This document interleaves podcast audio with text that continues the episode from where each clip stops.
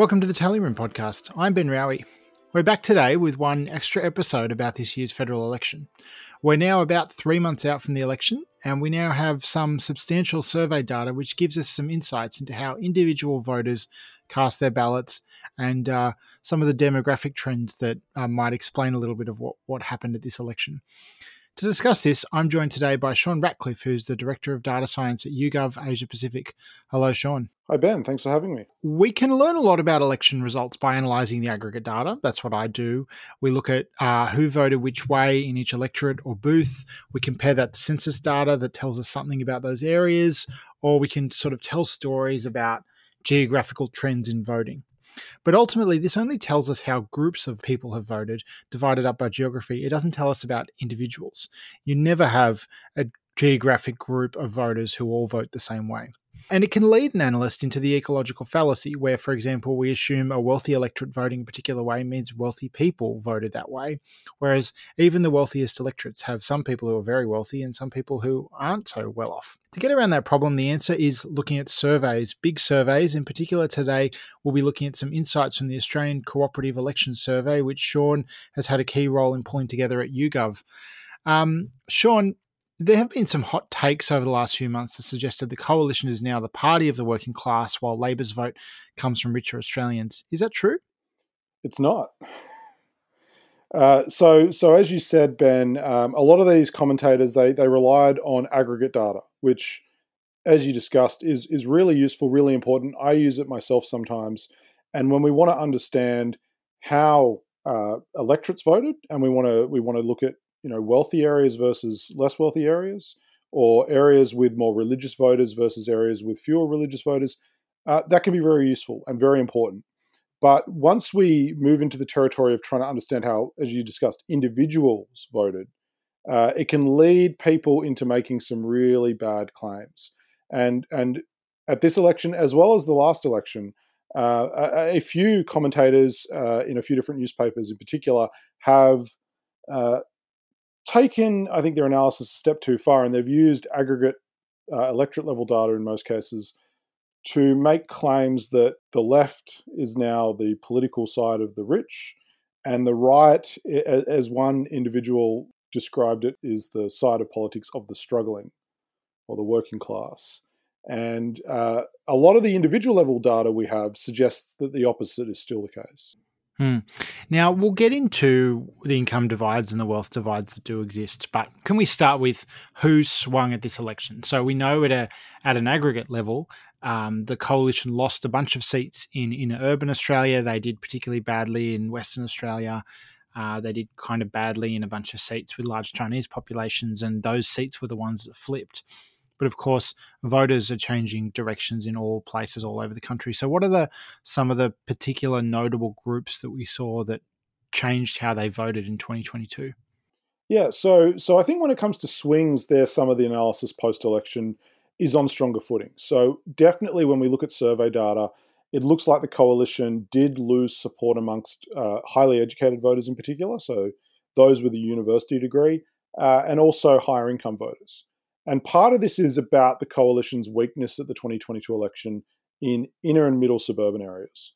So the coalition did quite poorly uh, in in places like the lower north shore of Sydney, the eastern suburbs of Sydney, and also the inner eastern suburbs of Melbourne, uh, as well as the inner city of Brisbane and, and Perth, which tend to have an over representation of well educated and higher income voters.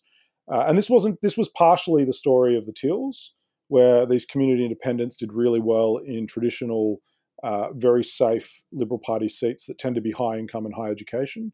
Places like Wentworth in, in Sydney uh, and, and North Sydney in Sydney and, and Kooyong in Melbourne. But uh, it's also about the Labor Party doing well in places like Bennelong, uh, in in the sort of uh, North Shore adjacent sort of parts of Sydney, and also Reid, which which both seats do. They're sort of middle to upper middle income electorates with very well educated uh, voters, um, and also Brisbane and uh, Ryan in in the Brisbane metropolitan area, both of which are generally reasonably high income, well educated electorates as well. So it's not just a story of the Teals; it's a story of the coalition across the board doing quite poorly in the in the inner and middle suburbs of the big cities, Australia's big cities, big metropolitan areas. and and and and they kind of went backwards, regardless of who their competition was, whether it was independents, Labor, or the Greens, uh, the coalition, or, or, the Liberal Party, more specifically, uh, went backwards in these sorts of areas, which have better educated, higher income voters.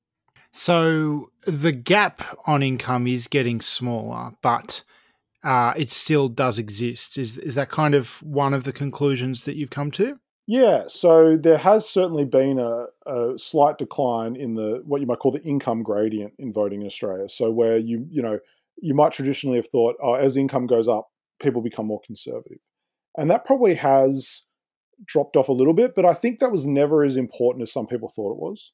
Um, income does matter, but it's not necessarily the main thing we might want to look at when we're thinking about someone's economic self interest.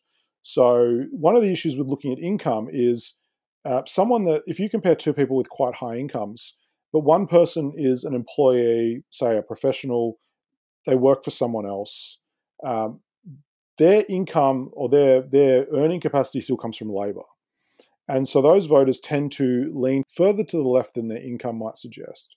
But if you compare them with, say, a small business owner whose income might partially derive from their own labor, but often also comes from their ownership of capital. They own a business, they may also be deriving income from the, the labor of others. They tend to be more conservative than just looking at their income might suggest.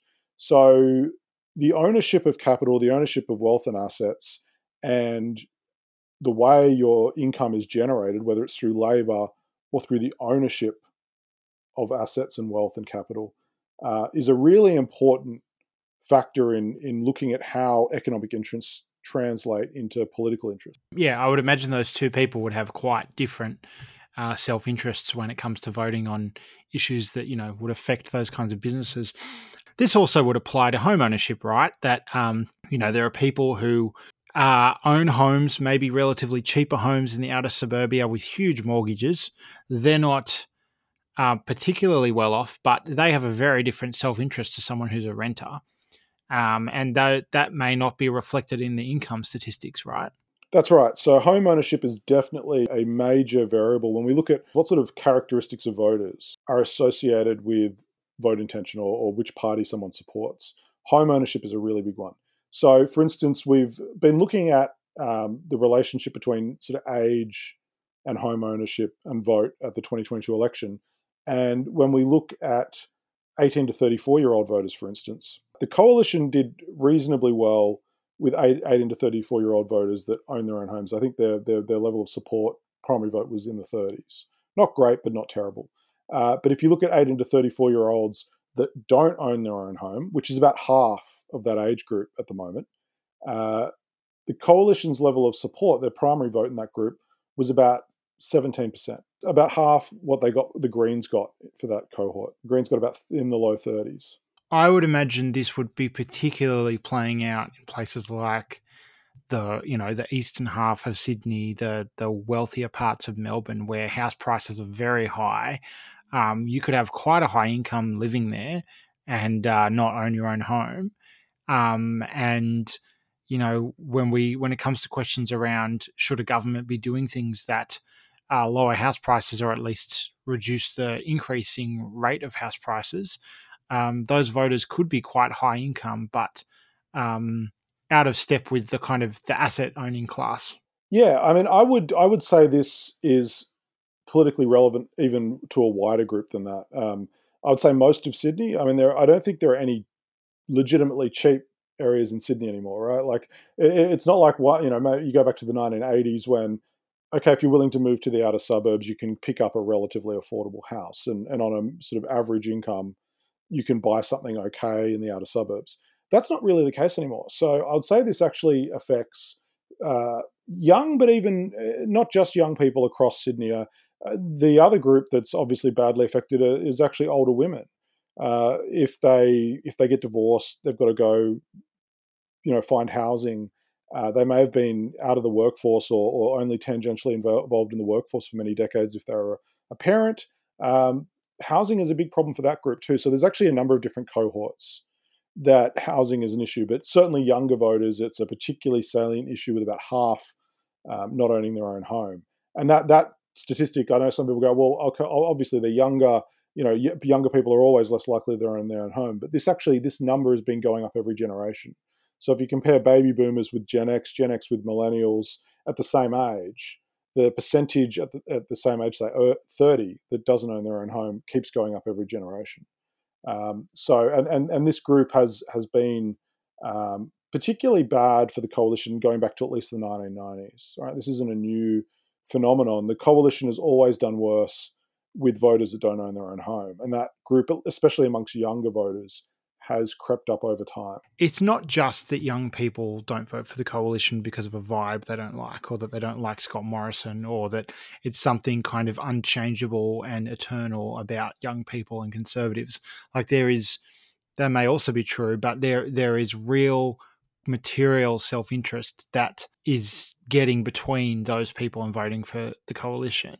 Um, and that gap in self interest may be widening and becoming a bigger factor over time. Yeah, I think that's right. I mean, I, I, don't want to discount the vibe. Obviously, the vibe is important, but it's it's certainly not the only thing going on here. There's there are a number of different factors, and I think housing is is a big one. And we've actually seen the coalition's uh, support amongst younger voters has declined over time. It's not this wasn't this gap, the size of the age gap wasn't always the case. It has grown, and uh, there are a number of different factors here.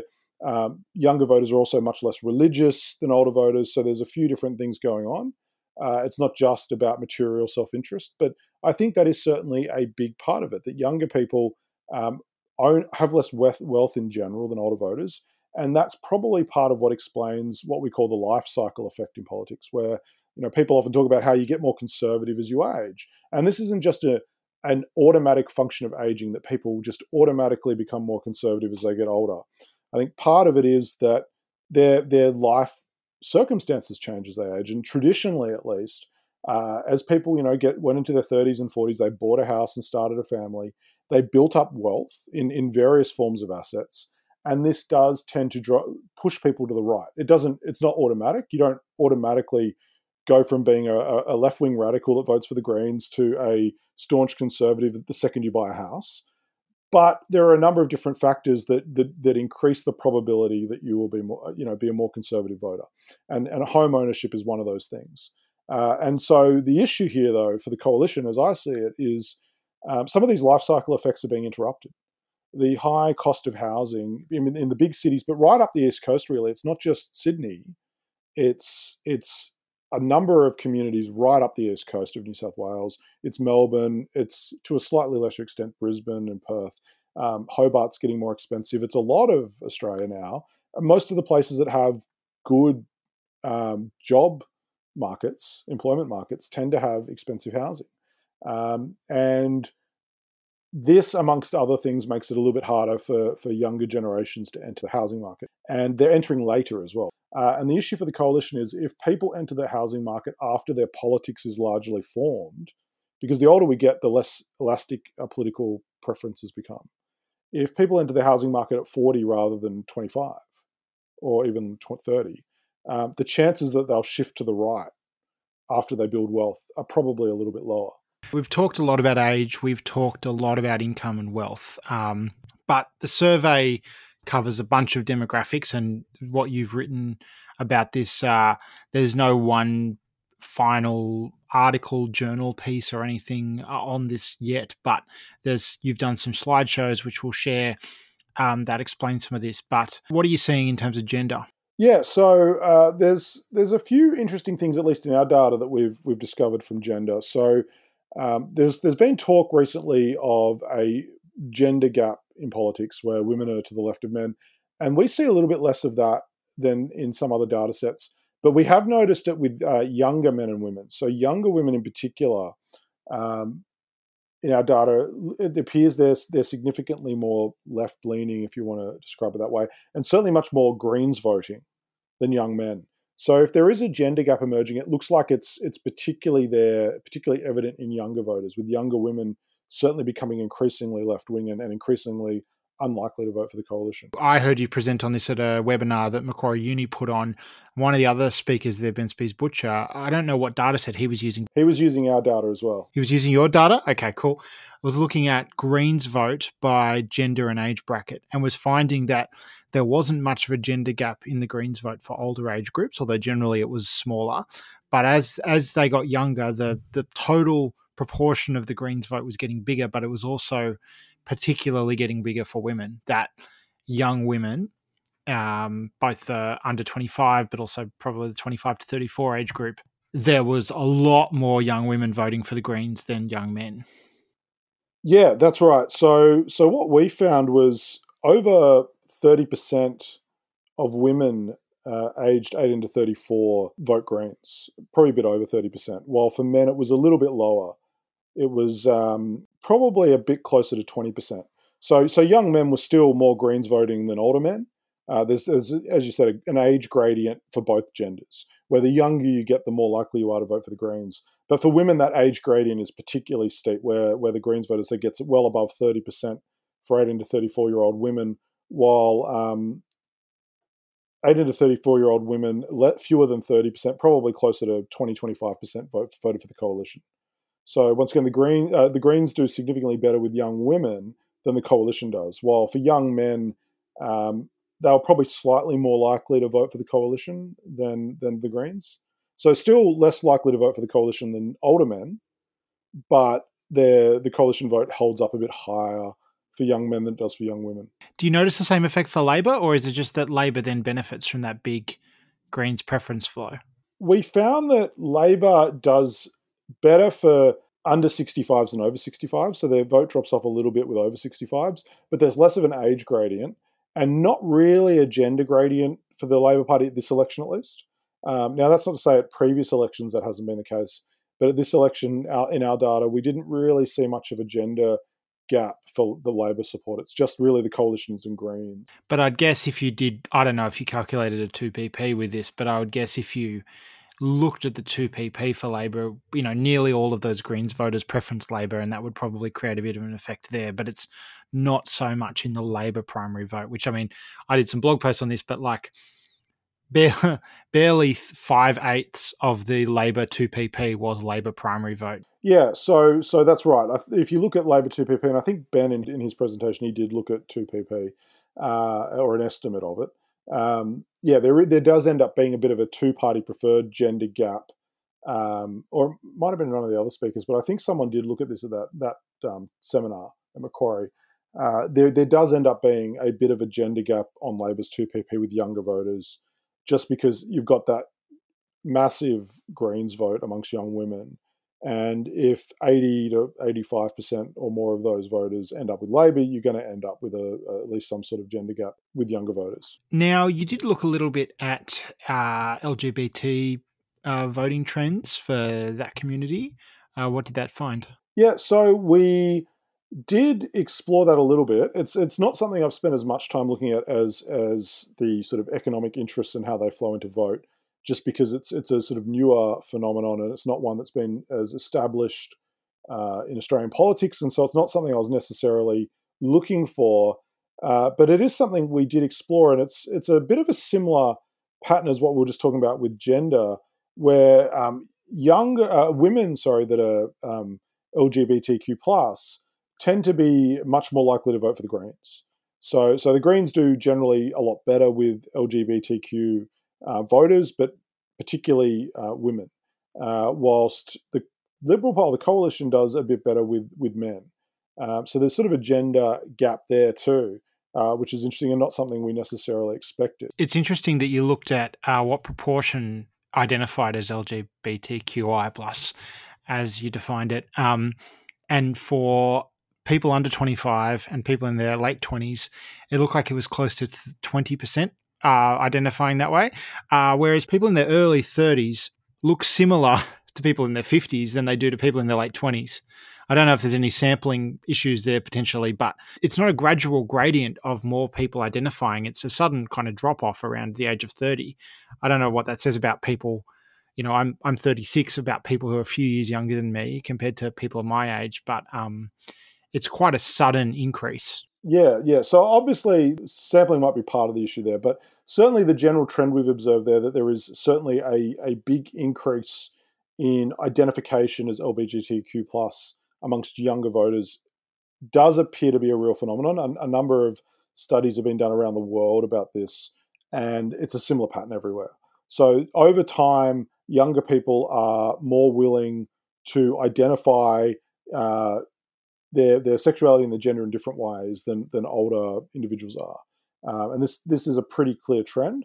Um, and and one of the advantages of this survey, so I don't think we've we've really discussed um, the survey. We ran the Australian Cooperative Election Survey in any detail, but it has a very large sample size. So we surveyed nearly six thousand voters during the campaign. So one of the advantages of having such a big sample size is we can start to look at some of these smaller groups of voters that traditionally just aren't really explored in survey data.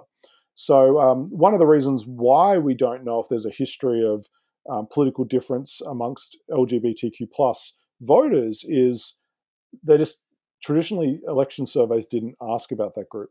And one of the re- now one of the reasons they maybe didn't ask about that group is uh, you know to reasons of taboo um, and history. You know they, they, they weren't a traditional group studied, so they just left off surveys. But part of the reason was also sample size. If you've got one or 2,000 respondents in your survey, and this is about 9% of the electorate, you're looking at less than 200 respondents if you get you know, a representative sample. So getting a bit too small to do much with. Because we've got about 6,000 respondents, though, or just under, we had uh, over 500 uh, respondents who identified as LGBTQ+. And, and that's not the question we asked them. We went into a bit more detail in the survey question to you know identify that group of voters.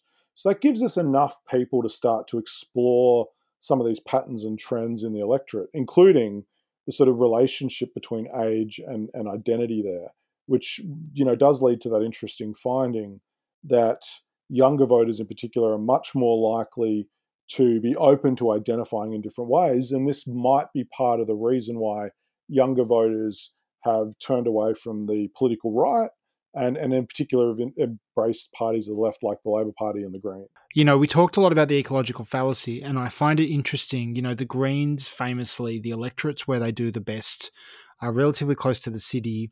They're urban seats, so they have a decent amount of cultural diversity, but they're not the most multicultural electorates, and indeed, some of them are a lot wider than they used to be. Um, and they don't do particularly well in the electorates that have very large Aboriginal populations. But when you look at the results of this survey, the Greens do significantly better amongst people who identify as Aboriginal Torres Strait Islander, and then they do better amongst people who speak a language other than English at home compared to those who only speak English at home. And Aboriginal and Torres Strait Islander people are excluded from those two other groups. So these are three mutually exclusive groups, if I'm understanding it correctly. Um, I found that really interesting. So it's saying, okay, just because the Greens maybe do better amongst Aboriginal Torres Strait Islander voters who live in places where we can't detect how they vote based on booth patterns because they don't live in remote communities, they live amongst other Australians in big cities. Yep. Um, I thought that was really interesting. Yeah, well, I mean, so often when people discuss the politics of um, you know First Nation voters in Australia, they automatically jump to you know remote communities, but a lot of Aboriginal people live in Sydney. Uh, a lot of Aboriginal people live in Brisbane and Perth. Uh, so, you know, we're talking about a, a diverse group of voters. And yeah, according to our data, at least a lot of them vote for the Greens. A lot vote Labor as well. So, um, yeah, we find that that both respondents that are, are not First Nation voters but um, speak a language other than English at home and Aboriginal and Torres Strait Island, Islander voters, um, both are more likely to vote for the Labor Party or the Greens and much less likely to vote for the coalition. Um, now, that general pattern might not be very surprising. I don't know, um, but yeah, I agree. The the the the result for the Greens, which uh, you know sometimes get characterized as sort of this party of university educated urban professionals, which may be correct to a certain degree, um, but it is a little bit more complicated than that. Um, so it does look like perhaps even the the education uh, factor with Greens is declining a bit, where traditionally the Greens relied really heavily on on university educated voters for their support. Now it looks like really what you'd say about the Greens is they're a party of young renters. Um, so it's really young renters that voted for the Greens at this election, and and this is a pretty diverse group. It's it includes a lot of Aboriginal Torres Strait Islanders. It includes a lot of LGBTQ plus voters. Um, it, the, the, the, it includes a lot of voters with lower levels of education. Um, and, and I think that sort of explains some of what happened in Brisbane, for instance, that it wasn't just urban professionals that voted for the Greens. It was young people living in the inner city, mostly renting, were essentially the, the base of support for the party there. Mm. Well, I think there's a lot of implications for the parties about uh, these voting trends, and I think it's it's really of interest. Uh, we're going to wrap up now. Um, what's next for the survey data? Like, what's what's going to be the use for it? Yep. So we actually, with the the cooperative election survey, so YouGov ran the survey for a consortium of, of academics. Uh, so there's about a dozen academics at several universities that that contributed to this survey, and so they're all working on their individual projects. Uh, one group out of Macquarie have already published a piece in the conversation about uh, religion at the election. So, so some of the research is already coming out from the survey, uh, and and a number of other teams are, are working on uh, projects as diverse as, as rural politics in Australia, um, yeah, to to religion, uh, to economic interest and, and political trust, and a number of other sort of I think really important topics. So so those teams are all working on on journal articles and, and, and conference papers right now.